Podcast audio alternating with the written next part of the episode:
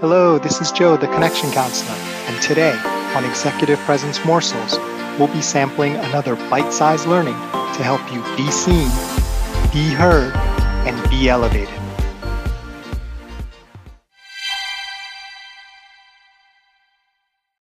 Hello, today I want to explore two pesky questions with you related to executive presence.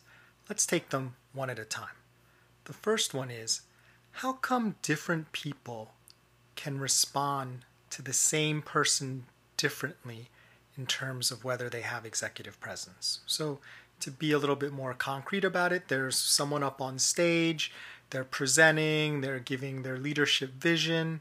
You may think, oh my gosh, this is like the best leader ever. This is the best vision, and I will follow this person till the ends of the world. Meanwhile, your colleague, who you see eye to eye on most things, leans over and says, What a crock of beep! And they're just like, This person is such a faker. They don't know what they're doing. I don't trust them. And they don't seem like they're going to take us anywhere good. They're going to take us right into bankruptcy or disaster. How's that possible, right? If someone has executive presence, shouldn't that be standard across a crowd because you're either exhibiting it or you're not, right? And and that question can seem really difficult to figure out why that's happening depending on how you define executive presence. So if you define executive presence as something that you possess or have and it's your skill like um, shooting a basketball or driving a car or something that you're just doing on your own, then of course it seems odd that one person may recognize it and the other person doesn't. However, if you look at executive presence the way it really works, right, which is it's generated in that space between people because it's a presence that you feel and it's a belief you have in that person's ability to lead now you can see why the same person in the same moment, doing the same things, wearing the same clothes, saying the same exact thing, can have a totally different impression on two different people, even if those people are very similar and generally agree on everything. There's just something about the way it is hitting each person slightly differently that it totally makes sense that I may think someone has no executive presence, and you may think that they are fantastic. Now, different question, but very similar.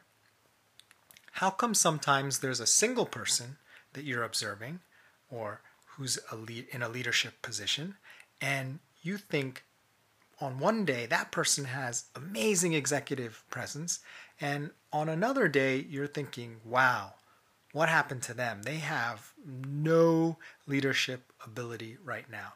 How is that possible, right? How can they suddenly lose the ability to lead and have executive presence when they clearly had it before because you recognized it, right? So it's easy to think that someone may gain something, right? Like they didn't have it and then they gained it, you know, they got it, so now they have it. But it's a little bit harder to square that wait a second, someone had something and all of a sudden it's gone, especially when they needed it.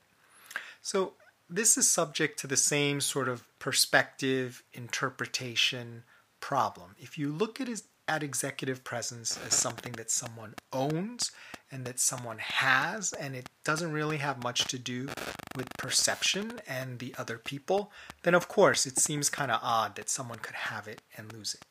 However, if you look at executive presence the way I believe it really works, which is it is created between you and that person, and it is created specific for the situation that they're dealing with. So if you remember, it's not just a general executive presence. Our definition is executive presence is the ability to inspire confidence that you can lead well in a given situation. So it's that last part of that definition, the given situation. So someone may be really great for a certain type of task and say, wow, I know how to lead and inspire confidence in everyone. And in something else, for whatever reason, I don't know why, they just may not be able to do it. And the situation is different. Now, the other thing that can happen is you can change, right? So you may be very willing to give someone the benefit of the doubt or recognize uh, you know their leadership in one situation but maybe you have some personal reasons or some experience where it may not seem you may be less willing to do that because you got burned before by another leader who, who lied or was deceptive. So you're not really willing to give anyone that chance in that situation or maybe you're just um, a little bit more guarded and hesitant. So that can happen as well.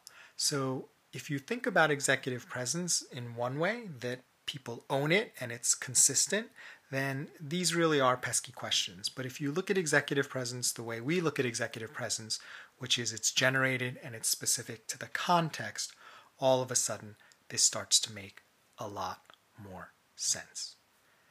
This is Joe Kwan, the Connection Counselor. Thank you so much for listening to Executive Presence Morsels. I love having this chat with you every day. Remember, it's not what you say, do, or wear. It's how you make people feel that generates executive presence. Nothing else matters.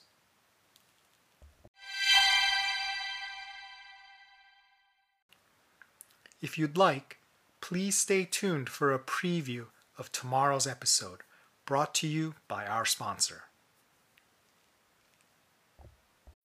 When you need mealtime inspiration, it's worth shopping Kroger, where you'll find over 30,000 mouthwatering choices that excite your inner foodie. And no matter what tasty choice you make, you'll enjoy our everyday low prices, plus extra ways to save, like digital coupons worth over $600 each week. You can also save up to $1 off per gallon at the pump with fuel points. More savings and more inspiring flavors make shopping Kroger worth it every time. Kroger, fresh for everyone. Fuel restrictions apply. Have you ever been in a conversation with someone and they just weren't there? They just weren't present. They could be looking at you, they could be nodding their head, maybe even making eye contact and answering your question or saying words, but you knew in your heart of hearts that that person wasn't really in the conversation, they weren't present. Well, today I want to talk about the presence piece of executive presence. We talked earlier about what it meant to be to be an executive. Now we're going to talk about the presence piece of executive presence. Now, first thing I'd like to share as a thought and insight is you don't need any special skills or training to be able to sense someone's presence, right? When you walk into a room and someone's really upset or someone's having an awesome day, you don't even need them to say anything to you. You don't need them to make eye contact to you. You can sense it. As human beings, we already biologically have the ability, if we're not distracted by other things or somehow biased in a way, to just sense these things and pick up these things naturally about each other. It's part of our survival. It's not anything that has to be trained, right? So you can get better at it, but we already have that natural ability. So you don't need to take a bunch of training to be able to tell when people are happy or sad. So when it comes to executive presence, it's really about how do people feel about you when you're in that space? And as a situation occurs, what is the feeling that they get from you?